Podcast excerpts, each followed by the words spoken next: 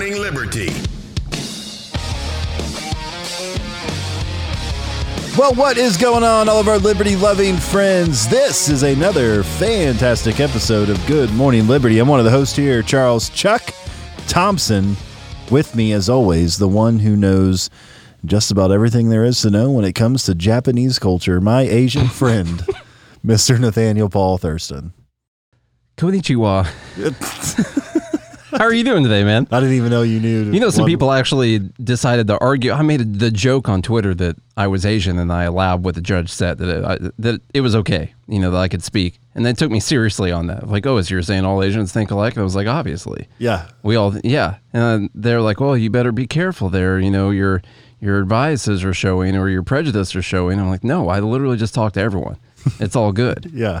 I just tried to keep going. Eventually, I think they figured out that I was trying to see how many times they would respond, trying to tell me how bad of a person I was. Yeah. I don't know. They figured it out. They were trying to tell you how more Asian to be than Yes. what you actually are. I was like, "You're, you're, what? You're invalidating my feelings." What's uh what's the so if you're a black person who doesn't agree with the woke, then you're an Uncle Tom. Mm-hmm. What is it if you're an Asian that doesn't agree with the Uncle Toe, Uncle Tao? Uncle Tao. Sorry, So that's way Uncle better. So Hey, um, General Sal. let's try, let's try and get canceled today. Why don't we? Let's just do that. This is uh, Good Morning Liberty. This is a Good Morning Liberty.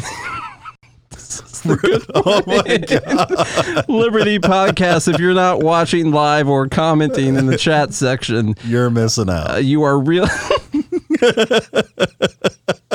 Stop. there are things that we just. I said we were going to try and get canceled, but there are things that we just simply won't say Yeah. out loud on the podcast. So you have to be there to see them in the chat, so you can. The see only reason we can- we would get canceled though is for for my your people, my white privilege. not my people, though. Not, no, no, no. Mine you- are all okay with it, as we just talked about. right. Yeah. And you have enough mixture to be Mm-hmm. fine. It's me. I'm tall. I'm So much pri- privilege. Yeah. You're a straight white male who's six, seven, and three quarters ish. You, you've got all the advantages in the world Yeah. that there are. Okay, we uh, we have some good stuff to get in today. We are actually going to talk about the Steele dossier a little bit. Something that we really haven't talked about very much, and we talked about how maybe it sounded like it was BS for a little bit, I guess. But I can officially issue some opinions on it now that some things are coming out about it. We're also going to talk just a little bit this article that Charlie sent over um, about the energy crisis and how sometimes trying to solve a problem can have really bad negative side effects that maybe you didn't see coming, possibly, or maybe you did. I don't know. maybe you told the whole world about them. Yeah, possibly. Um, Fee wrote the article I've been waiting for, which is why rapid COVID tests in the USA are hard to find. We've been talking a lot about COVID tests over the years and how it would have really changed things if we would have had more availability in the testing. And uh, China is finally doing something that has CNN upset about government power. What? So, this is a hell of a show, man. I we know. got Russia Gate, China. yeah. We got steel dossiers. We got energy crisis. Mm-hmm. Mm-hmm. This and is a hell of a packed show. The European court is upholding a $2.8 billion fine against Google because they put preference on the uh, their search results on businesses that they owned. Google got a $2.8 billion fine for disadvantaging the other businesses somehow. What? $2.8 billion. Jesus. Yeah, they'd already done this fine, and Google was fighting it, and they said, "No, you got to pay it because we want the money." Yeah. that's that's really what it comes down to. But first, make sure you go to goodmorningliberty.locals.com and join for as little as five bucks a month, so you can support Liberty and hang out live with us every day of the week when we want to. Let's talk about this Steele dossier. You guys ever heard of it? You guys- you guys ever heard about the Russia Russia Gate thing? Remember that guy that used to be the president before this one? Yeah, that way one back guy. when the guy that used to be the president. Uh, well, yeah, he was obviously a Russian plant. He had worked with the government of Russia, and we all knew this if you watched the proper media outlets. Then Mas- you knew. Yeah, he was with Moscow. Yeah. Well, this comes from the Washington Post, and this is a few days old, but then I saw people taking Russell Brand to task for being a uh, right wing conspiracy theorist for talking about this stuff. So let's get a little bit of detail here from the Washington Post. The indictment of Steele dossier source is more bad news for multiple media outlets. And this goes along with what we talk about a lot, which is you just can't trust the media. I'm actually surprised this is happening, I know. To be honest with you. Even ABC released the statement saying that they were going to look into it hmm. after all of this. I'm glad. I'm glad they're going to look. In 2017, They're going to say, look at this and look at that. Well, would you look at this? Just look at this. would you look at it? Where is Steele? I wish I could look at him. In 2017, MSNBC, Well, you got me running all around DC. look at this. MSNBC host Rachel Maddow aired a special report on the Trump Russia dossier compiled by former British, British and also British intelligence officer Christopher Steele. That document claimed Maddow relied on information coming from Steele's deep cover sources inside Russia. A federal indictment unsealed Thursday. Now, this is a little bit old on the uh, when this actually happened. Has something to say about the quality of those sources. It charges Igor Danchenko, the dossier's primary intelligence collector, with making false statements to the FBI about his interactions with sources consulted for the dossier. Imagine that. How about that? The Danchenko indictment doubles as a critique as, of several media outlets that covered Steele's reports in 2016 and after its publication by BuzzFeed. You got CNN, MSNBC, Mother Jones, all of the left leaning media outlets, of course, ran with this forever.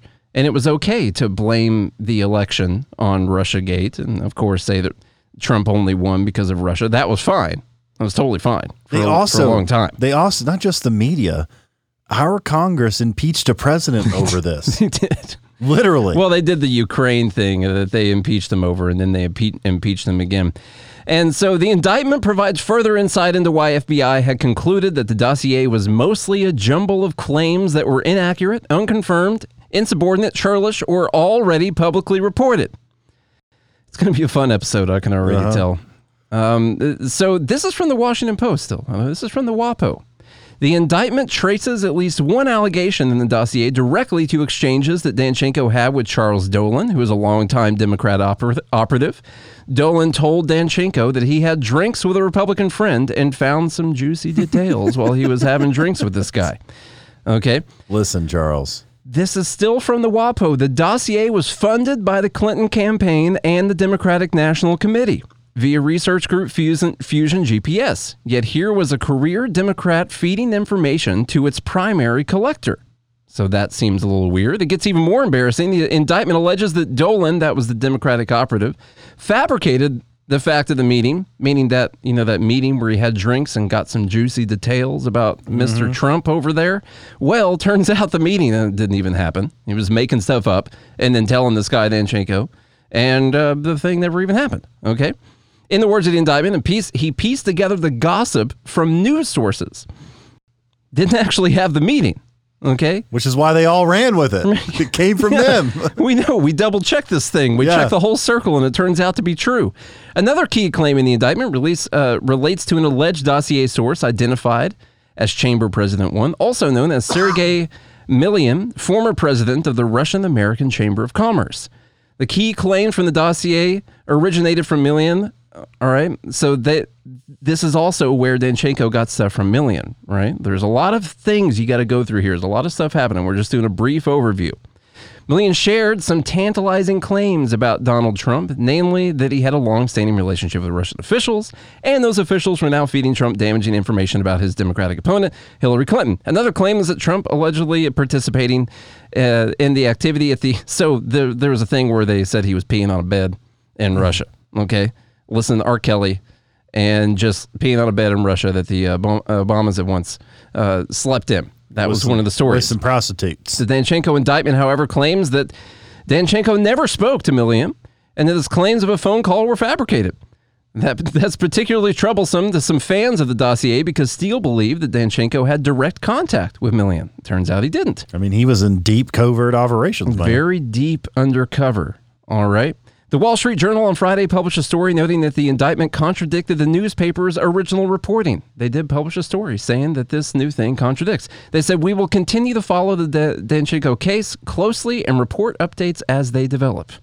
WAPO says the indictment raises new questions about whether Sergei Millian was a source for the Steele dossier, as the Post recorded, uh, reported in 2017. We are continuing to report on the origins and ramifications of the document. ABC News issued a statement saying we are reviewing this in light of new developments. And in, now here comes the giant campaign to save face. And in a new effort by news outlets to verify their sources on the dossier, if it doesn't verify the sources, if it doesn't produce enough evidence to disprove the allegations in the indictment, that's saying that everything was false, there's only one option. Retract the stories. That's what this writer for the Washington Post is saying. Allowing one version of events to sit awkwardly alongside another and leaving it to the reader to decide won't cut it. On her Thursday night program, Maddow cast the Danchenko in- indictment in political terms, wondering whether the goal of Durham, that's the person who's prosecuting, of Durham's work is to try to discredit the whole Russia investigation by arresting various sources for that investigation. So she's now claiming that this is a witch hunt by Durham. Yeah. The, the, she's so sure. They're just trying to discredit it. Yeah, that this is all this is a ploy mm-hmm. by the Biden administration to undo the the DNC's work. Yeah, and the what actually ended up drawing me into talking about this was people started. So Russell Brand, who has some great videos on YouTube, he covers a lot of this stuff. You guys have heard of him before, I'm sure. Well, he did a video talking about how it turns out Trump was right. He even went so far as to say that basically we know that the Russia uh, investigation, the Russia ho- hoax, was actually Hillary Clinton trying to create this thing to make Trump look bad. So he went as far as to say that. I don't know that we have specific proof that that's what occurred, but looking at the incentive structure surrounding the entire case, that does actually look to be the fact. Seem yeah. And we've not said that before, but now with all the indictments coming through and hearing that all the stuff was made up, um, it's starting to look like this was in fact a Russia hoax witch hunt for former President Donald Trump. That is what this looks like. And the really the big thing is look how long the media ran with this. Look how sure they were about it. All the way up into impeachment. There is still there's still people, a lot of people, fine people on both sides, that are going to go to the grave believing that everything is still true. Or they went to the grave thing. already. Yeah, or they they already went to the grave yeah. because of Trump because he killed them with COVID. With COVID, exactly. So they went to it thinking that this was true. All right. So Russell Brand fans say also. I think Joe brings up a good point. Not a conspiracy theory though. Here's the thing: because if you did believe in this, if you thought maybe there was some more to the story, well, you were labeled as a crazy conspiracy theorist. Mm-hmm, mm-hmm. You were just labeled as as a no good for nothing, deplorable, uneducated. Yep. White trash. White trash. That's what you That's are. what you were if you believed in this. So this is what led me to actually do some digging on this today. Russell Brand fans say he's officially lost his mind after his latest right-wing conspiracy videos. Russell Brand, an actor typically known, it's still a conspiracy to some people. Still, his is a conspiracy. Russell Brand, an actor typically known for his more liberal political opinions, is starting to lean heavily into right-wing conspiracies on his YouTube channel, leaving fans flummoxed and upset. So that's what being rational and mm-hmm. that's what being rational means. Yeah. Right right wanga. Yeah, that's if you now this is like one of the most liberal left-wing guys on policy that I know of. This is the new thing that's happened. Even Joe Rogan who's like a fan of universal basic income and and all this stuff uh, Medicare's Russell, for all. Yeah, Medicare for all. Russell Brand, very left wing on all the politics, all of those things. But if you allow yourself to have some logical conversations and just look at the facts that are laid out in front of you, unless it's economics, to look at the facts that are laid out in front of you and make a statement about it, like, hey, this this seems like there's some stuff going on here that's maybe not in line with what the media's been saying, and you're just a right wing conspiracy you theorist. You just become a bloody right wing bloke. Yeah, that's that's all it is. Yeah. yeah. On Tuesday, one of Brand's recent YouTube videos titled Trump Was Right About Clinton and Russia Collusion started going viral, and he claims there's serious evidence that Hillary Clinton worked with Russia to create this conspiracy. Within hours, fans flooded Twitter At least her team. Yeah. It seems as if her campaign Whether it was her or not, we don't know that for sure. But it seems at least her campaign definitely had something to do with it, mm-hmm, mm-hmm, and the whole DNC, by the way. And of course, they're now uh, some of his fans are saying that, well, he's going broke. He hasn't been in any movies in a while, so he's just out there trying to make YouTube videos that are going to go popular. Some people are saying, well, he's got a huge divorce settlement and he's trying to make some money back for doing that. They'll do anything to discredit anyone. Here's him spouting right wing conspiracy theories on his channel. Just a few. This is a, few trigger of trigger warning. Yep. Just so everyone knows, we do not endorse this in, uh, unhinged conversation that's about to take place right here. The world moves so fast, there's almost no time for history. It seems like years ago that we were hearing that Trump was colluding with Russia, that he wouldn't have won the election without Russia, that his whole presidency was a kind of Putin plot. Well, there's now serious evidence that it was the Clinton campaign and Hillary Clinton acolytes that were directly involved in the generation of what has proven to be a conspiracy. Untrue. Think about how much media you watched. Me, a person who I would think, broadly speaking, is from the left, a liberal, certainly not a Trump supporting Republican, with respect to those of you that are, I find myself in awe, gobsmacked, flabbergasted, and startled by these revelations that Russiagate was a democratic conspiracy. Stalled. Now he did say The in that stalled. he said that it uh, there's serious evidence that it was the Clinton campaign. He didn't say Hillary Clinton The campaign. colluded. He said it was the Clinton campaign. I mean, she probably did. I but would say that there we don't know that. I, I would say that um there is evidence to that being the case. Is it serious evidence? I don't know. It seems to be pretty serious evidence too. Just remember, you can't trust the media. No matter what you hear, just don't just don't try to look it up. Make sure you find it from all kinds of different sources like they're not going to. They got all this from one single source who's now saying, "Yeah, I made it up." He's saying to the FBI now, like, "Yeah, I, made it up, actually. I made up all that stuff." And that was the thing that triggered all this. And now they're still saying, "Well, but this triggered investigations that uncovered other stuff. That it uncovered the idea that Russia was running social media campaigns trying to push Trump and all that. And so we still got good stuff from it, you know.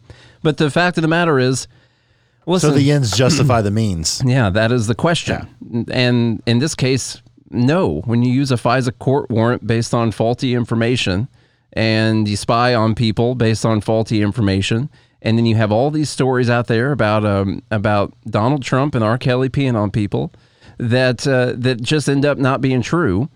Well, maybe maybe we all take a step back and think, hey, can we trust that their media all the time? I just don't think we can. Just always do your own digging on everything, and always ask yourself what the incentive structure is behind all of it. Are you hearing all this from people who are really trying to stop him from getting elected or reelected again? Um, maybe that's the case. I didn't trust what I was seeing from Fox News on it either because they were obviously trying to make him look as good as possible. So really just waiting for this all shake out in court through all the investigations. Now we've actually we're actually getting some people indicted on the matter. And we're talking about it. we haven't talked about this in a year probably. But now we're actually starting to get some information on it. So we can talk about it now. I would say don't believe anyone. Yeah. Don't even believe. Don't even believe your politicians. Don't believe us. I was having a conversation this weekend about you know this exact thing about how Republicans and Democrats both have all of these promises that they tell you about. One of the big ones that sticks out to me on the Republican side was I, I can't get the words out of my head because of the way he said it, but the repeal and replace. Is that like a racist dog whistle you're doing right there No, this on is the video? Trump Oh, okay. I got you. I thought you were. repeal and replace. Okay, fact check. Charlie was making the uh, imitating Trump's hand gesture, who is making the obviously okay a sign. white supremacist Okay. authoritarian. Just making so, sure. I mean, Okay. you know, you draw your own conclusions there. People are going to pull screenshots. You know They how are. it is. Um, the repeal and the replace, repeal and replace, repeal and replace. Guess what? Republicans had control from 2016 to 2018. Didn't vote once on it. Yeah, they magically stopped They magically voting to yeah. repeal it They voted 48 times previously when they knew nothing was going when to they happen. knew nothing was going to happen. Mm-hmm. So look, everyone lies to you. No one cares about you. I'm going to steal that from old Stapleton. They don't care. They don't No. care a single thing about you actually. And so, you know, you got to take care of your own folks. You got to dig into these things and realize what's going on and what, like they said, what the incentive behind it is. One quick thing before we get into this energy crisis. I also saw this weekend, somebody pointed out to me that, um, you know, one of the signs of autism, or not autism, of Alzheimer's is say, saying the same stories over and over again. So the fact that Biden keeps talking about Satchel Paige and keeps telling this story over and over again in all these speeches, I yay, you draw your own conclusions. That's the best. That's the that's the best evidence that we have right there is a story about Satchel Paige, not everything else. Mm-hmm. No, yeah, we're going to talk about the energy crisis in, a, in an article from Forbes right here that Charlie texted to me, which you're not supposed to do. You're lucky it made it in the show. I just happened to remember that you wanted me to put this in the show for Monday. You even said, "Let's talk about this on Monday." You know, I used to have all kinds of other ways of communicating with you, and you're like, why don't you just text me? Mm-hmm. Why do you have all these apps? Just text me. Yeah. Now that I text you, you're like, why don't you email me? Well, there's It's always something rules. with Nate. I'll start Yeah. emailing and be like, why didn't you send it over blockchain? Yeah. Like, because you told me to email you. Nate will come up with something else. I'm just going to keep changing the rules to here's not the have thing to talk. it's your fault, not his. Mm-hmm. Okay. All right. Energy crisis 2021. How bad is it and how long will it last? Now, I want to talk about this from the perspective of if you just rewind your podcast all the way back to March of 2020 and listen for a few weeks, you'll hear Nate and I continue to talk about how you should take this thing seriously because we were across the crusty pay lake. We weren't even in the same room together because there were chances that this virus could be really bad, man. Mhm. Could have a you know high chance of dying. We didn't know what was going on, but you know, also there are lots of ways people die, Yeah, and and, it, and we even talked about how we're, now we're going to do. Our, I think we're going to do our best on the show to show you guys, uh, or at least try to quantify the damage that's going to be done from the policies instituted. It's just getting started. There's going to be the long term repercussions. This also goes to the climate change conversation because you could want to fix all the energy and go towards clean energy. But if you if that doesn't happen naturally, if it doesn't happen in the right way, then you could end up creating a lot of problems that could hurt a lot of people and damaging the whole infrastructure of the world. So that's really, well, maybe you're not interested in the energy crisis or how much people are producing or not producing. This all goes to bad government policies having negative, maybe unintended consequences, possibly intended sometimes. Mm-hmm. All right, so from Forbes, trying to bounce bounce back from COVID, and I'm going to add this in here, and the response to it. It's not really COVID. The world has run. Uh, the world has run headlong into an energy crisis. This last spike of this magnitude popped the 2008 bubble. Crude oil is up 65 percent, so Venezuela is probably going to have a nice Christmas. Gasoline above $3 per gallon in most of the country is more costly than at any time since 2014, with inventories at the lowest level in five years. Meanwhile, natural gas, which provides more than 30% of all U.S. electricity and a lot of wintertime heating, has more than doubled this year. Even coal is exploding, with China and India mining as fast as possible. The price of U.S. coal is up 400% this year. Mm. 400%. Fertilizer, mostly made from natural gas, has ramped past 2008 record highs to nearly $1,000 a ton, obliterating the $300 to $450 ton range of the past few years. China announced this week it would halt fertilizer exports. By the way, you need that for your food. Fertilizer is important, even if Yeah. you know people who want everything to be natural and organic and all that stuff. I, I think eventually it's cool if we can all move towards that. But fertilizers, GMOs, stuff like that, all those different things that we put on our foods Mm-hmm. have saved a lot of people's lives. I also read somewhere that we last year only produced one third of the amount of ammonia required for fertilizer for the for the world's food production. So put that in your blunt. it, okay. We need to buy some fertilizer stock, some ammonia stock. Yeah, ammonia maybe, miners. Maybe you need to buy some canned goose. I'm not trying to be doom and gloom here. Okay, I'm just Yeah. look, you need to look at this situation as I said previously, and think about all the unintended or intended consequences of this, and and just take note and be prepared. That's all you can do. I'm not saying build a bunker. I'm not one of those guys. Okay, You probably can't afford But- it it's made out of metal. It's way Just- too expensive. just be aware. Is all I'm saying. Copper, perhaps the most vital raw material in building out a wind and solar industry, is near a record 450 per pound. So if you got some copper, you guys might think about selling it. We'll have to deal with inflation after surviving the challenge of not freezing to death this winter. Only some form of government intervention that mandates large scale power cuts and rationing of certain sectors can curb gas demand and temper gas prices material, materially this winter, wrote uh, Amrita Sen of Energy Aspects last week. That's only some form of government intervention that mandates power cuts can curb the And gas rationing. demand. Yeah, that's that's it. That's the only answer that she sees. Mm-hmm. Whom can we blame for this mess? It starts with central bank banks persisting with artificially low interest rates and flood of cheap money despite record mm-hmm. levels of consumer spending and a 30% surge in Chinese exports, all of which is uh, straining against pandemic constricted supply chains and the government's response to the mm-hmm. pandemic. Okay.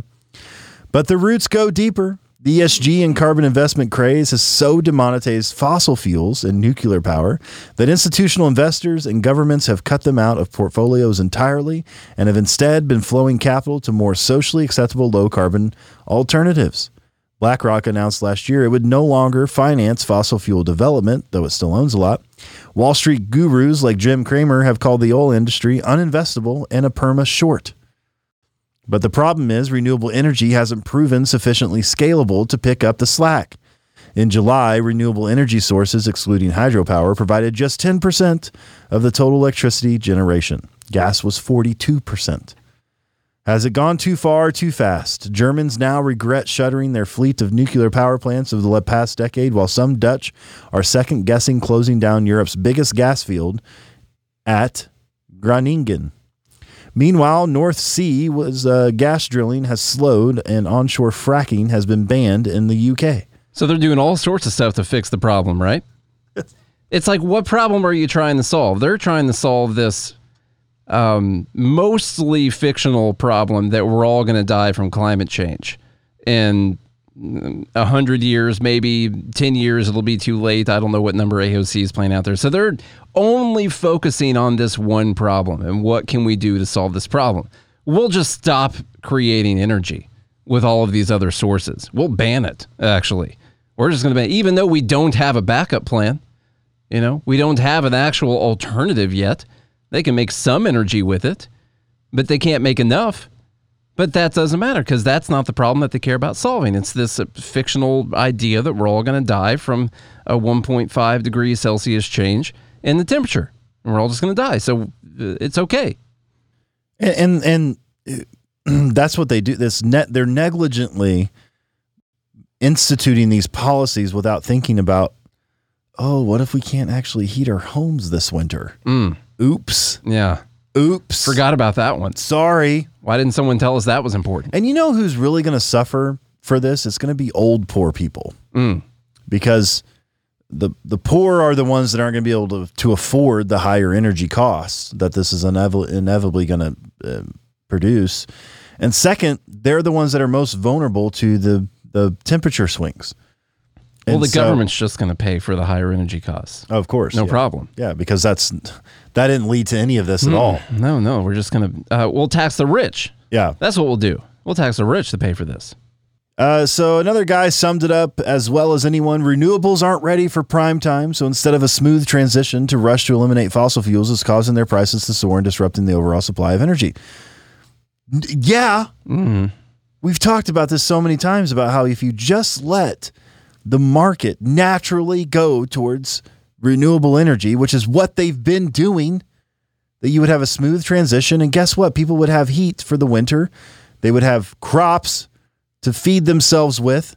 And as everybody gets richer, you can start transitioning over slowly. We're talking about energy, folks. This is like the lifeblood of life. We can't even do this podcast without energy. No, Can't do it. it takes some kind of smokestack. You can't have your electric vehicles without the energy either. Can't do it. Can't do any But they've it. done all these policies pushing people away from the fossil fuels without anything to come up in its place. It's hard to blame big oil, accustomed to being demonetized. The industry has been fall- Demonized.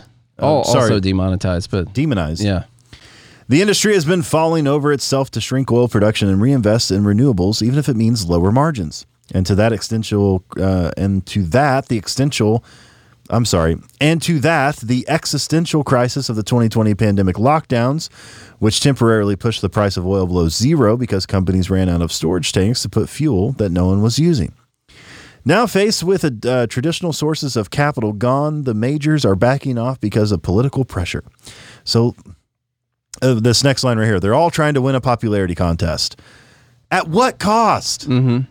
The lives of millions, literally, folks. Well, it'll still just be Now- their fault. Now, look, I was talking to a friend the other day. I'm like, uh, you know, is it really going to be that bad um, for America and most of the Western countries? Probably not that bad.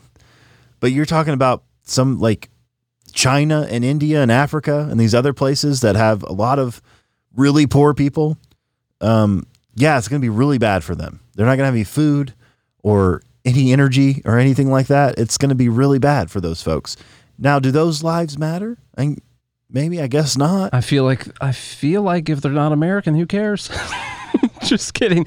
No, it's still going to be bad for poor people in the U.S. though, because the energy prices are going up, and you're eventually maybe you can't pay the bill, or you're going to use less of it, or it's just like I said, they're only focusing on one problem, this perceived problem. Wi- That has almost no basis for it. Is climate change a real thing? Yeah. Is it going to change the weather? Yeah, maybe over time that's going to happen. But we can't just kill millions of people over the next decade to save millions of people from a per- potential perceived problem 100 years from now. This is crazy too. So, could America's frackers frackers come to the rescue? Well, look at what this guy, uh, John Goff, said, though. Said the single biggest risk on the planet is the lack of sufficient energy for everybody. Now, that's not what I heard. I heard it was COVID and climate change. Mm-hmm. That's COVID and climate change. Those are the two uh, pandemics that we have going on right now. Facing humanity. That we're all going to die. Oh, don't worry. We're going to get into a little bit of Greta Thunberg here. Yeah, this guy says the biggest risk on the planet is the lack of sufficient energy for everybody, like which goes to your whole point about doing the article, which is that there are other ways that people can die. There Terrible ways. There's not just one way to skin a cat. Okay? Trust me. A Mm. Or lot of different one. ways. You know? All right, you sorry. can grill it, fry it, Broil it, deep fry it, saute it. cat stew, cat sushi. All right. So, could the frackers come to the rescue? One might think that that's a good idea. Hey, let's reinstitute fracking, get some more oil in production, get this energy out there. Uh, nope, don't count on it.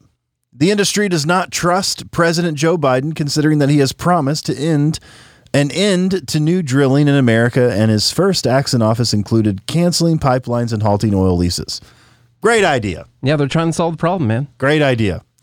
Rather than encourage Americans' independent oil producers, the administration has begged OPEC for more oil while threatening to halt U.S. oil exports. So there you go. Uh, patience is not a virtue extolled by Greta Thunberg nor featured on the agenda for the COP26 UN Climate Conference. This article came out in um, uh, October, by the way. Um, but we're at a point in the energy transition where the only real options are patience and reducing emissions while using gas as a bridge fuel, or an abrupt turn towards degrowth that would slash emissions but necessitate economic collapse and poor people freezing to death. So Yeah, but at least people wouldn't die from climate change 100 years from now, I know exactly. you know? So when you want to look at the actual motives behind what people are doing, you just ask yourself, what are they actually doing? Mm-hmm. What what are they doing? What policies are they actually implementing? Do they actually care about saving lives? Um, and this is why I think, uh, you know, I mean, I'll blame Trump's administration too when this whole pandemic was going on originally, um, and and then now the Biden administration. Look, humans die a multitude of ways, and the people making decisions on what we should have done in our response to a pandemic should have taken into account experts in all different fields, Not just one thing. not just one thing, Mm-hmm. because this is going to be, and you guys know, I mean, we're already in a massive bubble anyway. It's got to pop sometime. Um, now, it could never. Th- th- There's possible they could do all kinds of things or whatever, but inflation's on the rise. There's going to be an energy crisis. All these things, you, I- millions of people are going to die, and it's and we're going to. It's sad to say, but you're going to watch it play out. Now, I hope it. I'm hope I wrong. I really hope I'm wrong Mm-hmm. because I don't want millions of people to die and suffer. But when we talked about this a year and a half ago, this was the warning that we literally gave. And so It's not just that. We've given the warning when we're talking about climate change stuff too. And that's where I can't figure out is this an intentional problem that's happening right now? Are these unintended consequences of, say, the pandemic response? Are these unintended con- unintended consequences because the, the supply chain problems and prices going up, inflation, all that because of the pandemic? Or was this actually part of the plan? Because one thing we've talked about several times is if you want to force people to go to renewable energy, then you make the fossil fuel based energy too expensive for people to afford. You make it the most expensive option, and then people have to move to the other energy consumption.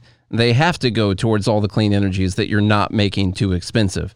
And so I feel like that's been a little bit of the plan. I'm not saying that this this is all intentional, but that they wanted to make fossil fuels too expensive. The government does this all the time. They'll put taxes on something to make it too expensive for you to buy or the, to decrease the amount of people that are buying it, to disincentivize you from buying it. And they were doing that with oil as well. And so maybe they did it a little bit too much, potentially, and they're going to have to drill for some oil. They're going to have maybe the UK needs to end their fracking ban, potentially, or are they just going to go hard? And or is this what's going to happen? It's going to get so bad, and we're going to act like fossil fuels aren't an option, and we're going to say, well, we just have to put more money into the clean energy. Now we got to have the Green New Deal. Look, look at how many people are dying. We don't have the energy. We've got to put all this money into the Green New Deal because it's gotten so expensive. You know, inflated the pandemic, uh, caused things to go up. We got issues of exports from China, and they're not sending us their ammonias anymore, stuff like that. it's not our fault. It's not our fault. Now we just have to respond to this un- very unfortunate situation that's happening right now. And so we're going to have to put $10 trillion into this renewable energy.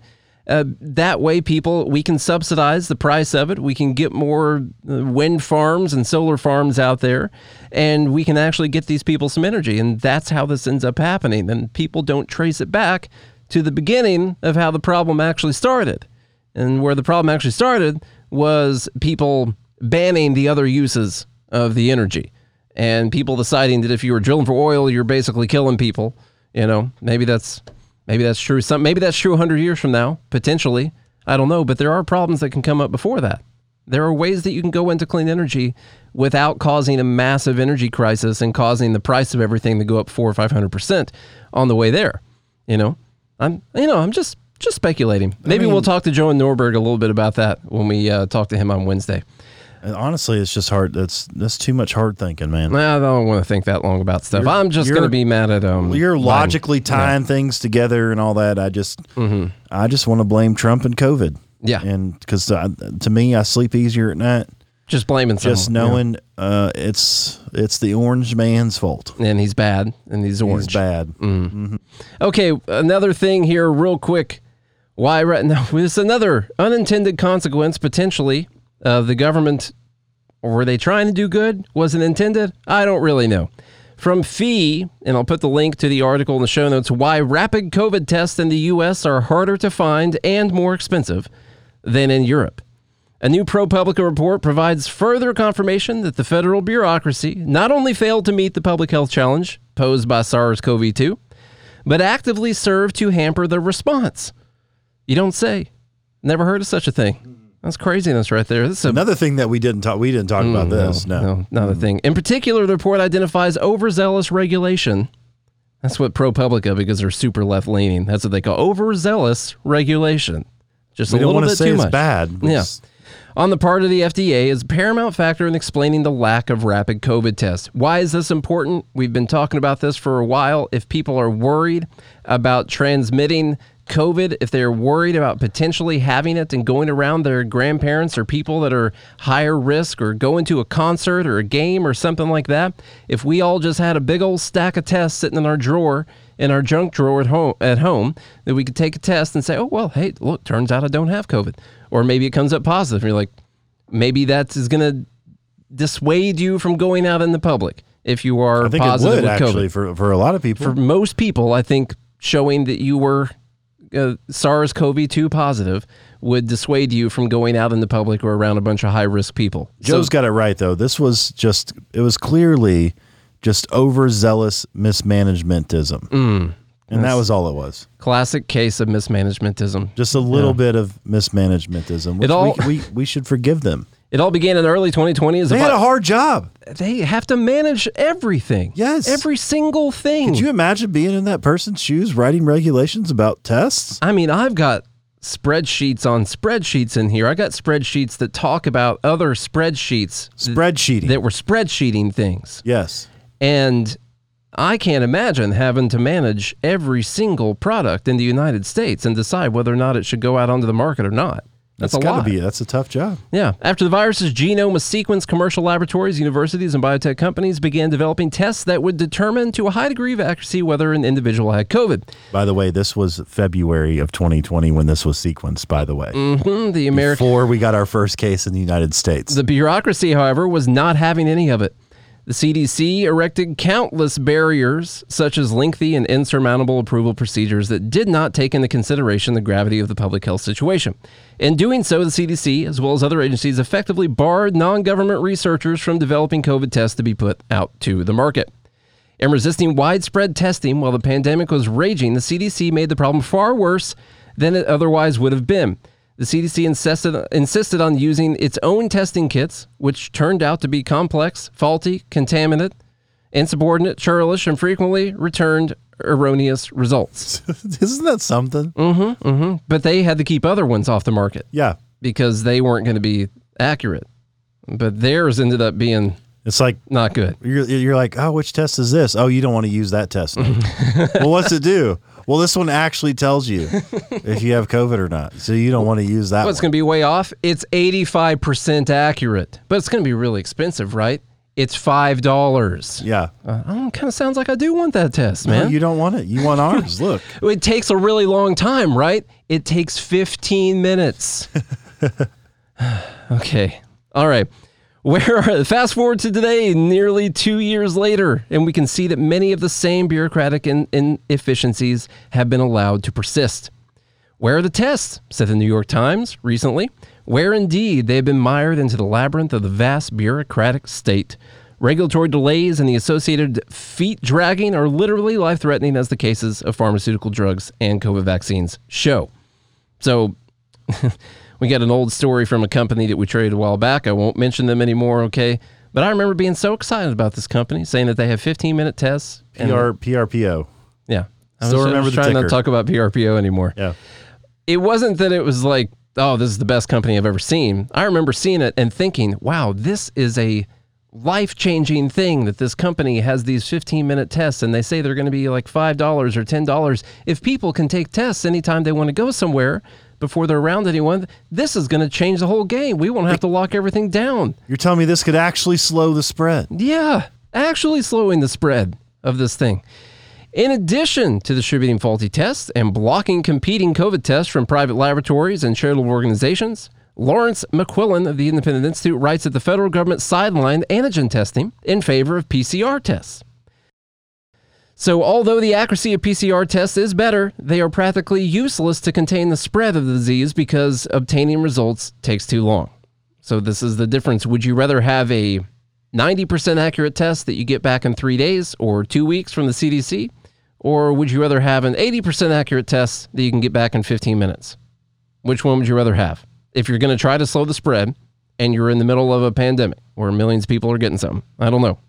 By contrast, antigen tests could be made available over the counter, and individuals could use them to determine whether it would be safe to go to their workplace or attend certain events.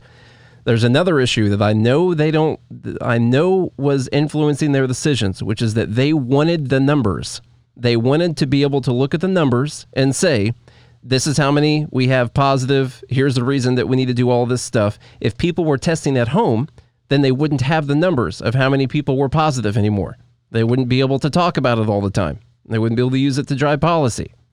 All right. Again, it's not actually about saving lives. Yeah, no, it's not. In lieu of rapid testing, governments decided to implement lockdowns and other interventions which carry significant economic and public health costs of their own. Someone with the sniffles or flu-like symptoms, we just talked about this, uh, could be should be allowed to use antigen tests to determine whether they are currently infected with the virus. No need to go to the clinic and wait days for it. You just take the test, which a lot of us do now. There's actually a COVID test sitting in one of the drawers in there. You know, the, it's a thing you can do now. Although I saw 2.2 million of them were just recalled because of false positives. Uh, I think last week or the week before. Not by the way, not because of 2.2 million false positives. But there were 35 false positives, and they recalled 2.2 million of them, just to say that accurately. But anyway, the problem becomes clearer and more revealing when viewed in comparison with other nations. Uh, ProPublica noted that in Western European nations like the UK, France, Germany, Netherlands, Belgium, to name five, at home tests are ubiquitous and as cheap as a decent cappuccino.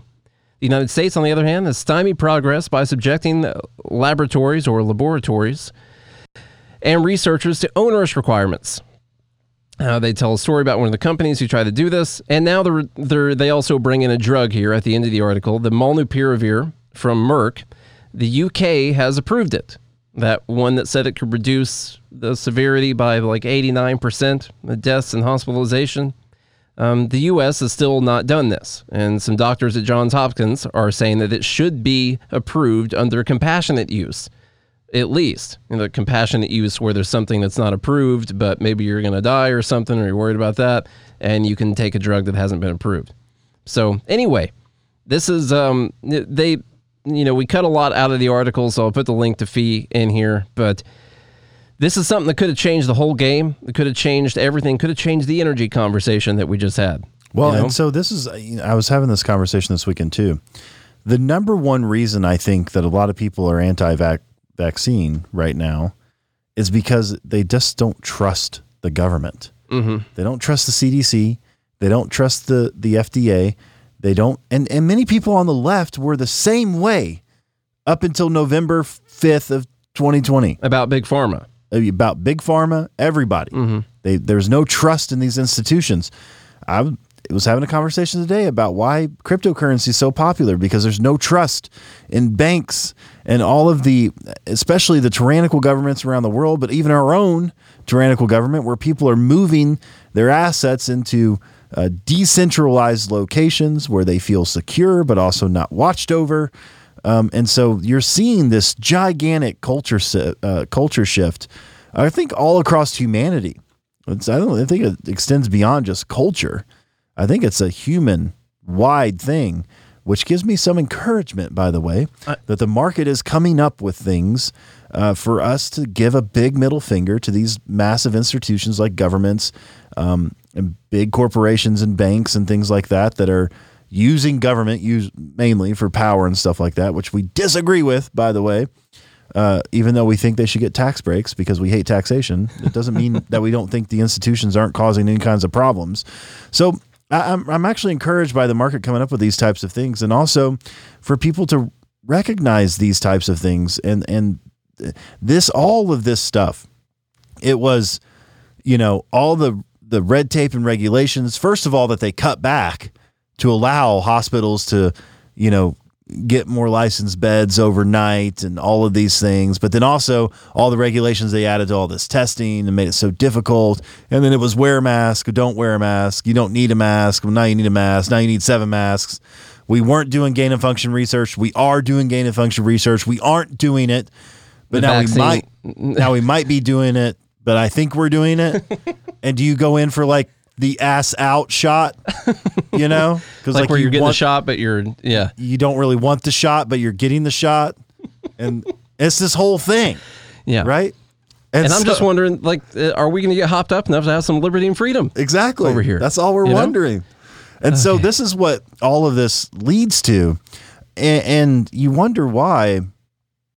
Of course, now it's it's become you know political where you're on one team or the other. And apparently, I'm on the dark side because I got vaccinated. Mm-hmm. Yeah, you're But- sheep. Exactly, I'm a sheep. Charlie. But I still, to this day, like if you look, there's a reason why all the rich people and all the politicians are vaccinated. It's because it's safe. Okay, otherwise they wouldn't be. Or maybe Um, they're not. You know, they're just faking it. Sorry, I don't actually mean that. I just wanted to put that up as a it's as an option. It's possible they could Yeah. be. They could Don't cancel us. They could be faking it. I, you, you have no idea. Don't raid my house in the middle of the I night. I mean, Trump admits to being vaccinated. It's possible he could be faking that too. I don't know. Um, and so I still think it, it's it's better to be vaccinated than it is not to be. How do you work everything into this conversation? But I don't because I'm explaining why I I I empathize with people who don't want was to be your arm itching or something? Like where you just you're like, oh. Here's oh," what I think And would- as I talked about, here's it, what I think the- would happen. The itch stopped. we wouldn't even be having this conversation about vaccinations if all of this distrust and, and mismanagementism didn't go on. Mm-hmm. Actually, No, I think most people would have gotten the shot yeah. if they would have trusted the information that they were getting. I, But you can't, I think if and that's the problem. I think a lot of this goes back to Fauci constantly lying about stuff and people finding that out. I'm not saying that he was like uh, trying to harm people or do anything, but they're obviously they lie to you for your own good, and people don't like that. They don't like being treated like a child, and that's what the CDC and the WHO and everyone and the FDA does all the time. They treat you like a child, and they lie to you about the mask because they think you know they can do. They told you you didn't have to wear a mask, and turns out they were only saying that because they didn't want people to run out and grab all the masks, and then you have to wear it, and then the vaccines are going to keep you from spreading, and then they aren't going to keep you from spreading it, and they've been lying over and over again this whole time, and now no one trusts it anymore. I think you're right about that. If it weren't for the major distrust and the politicization of this, it would be a lot. Listen, that's the only reason I haven't gotten the darn thing. Is I don't like I don't like it when people tell me what to do. Mm-hmm. If they weren't telling me what to do, if like they weren't pushing this as their number one thing all the time, I probably would have gotten it by now. I guess I don't know. So yeah, I would have, you know, just to make my life easier since I can't go anywhere. You might still know, have all your hair. I've, I might have my hair. Yeah. Okay, listen, kids, you lose your hair sometimes if you get the, if you get the covids. Mm-hmm. That's the number one argument. Someone would have put that on a billboard.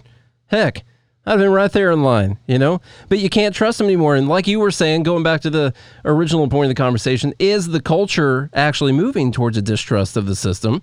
Are they realizing that you can't trust government in general? You can't trust people with power, or are are they just moving towards you can't trust the current people with power, or you can't trust the billionaires because they have this power? You, I think there's a shift you know? across humanity. Honestly, if you look at that's what I'm encouraged by with with blockchain and all this decent, uh, decentralization. I think people are a lot of people are moving more towards decentralization because they realize that as Marxist as they are, that it won't actually work because to be part the the power is always going to control the centralized places.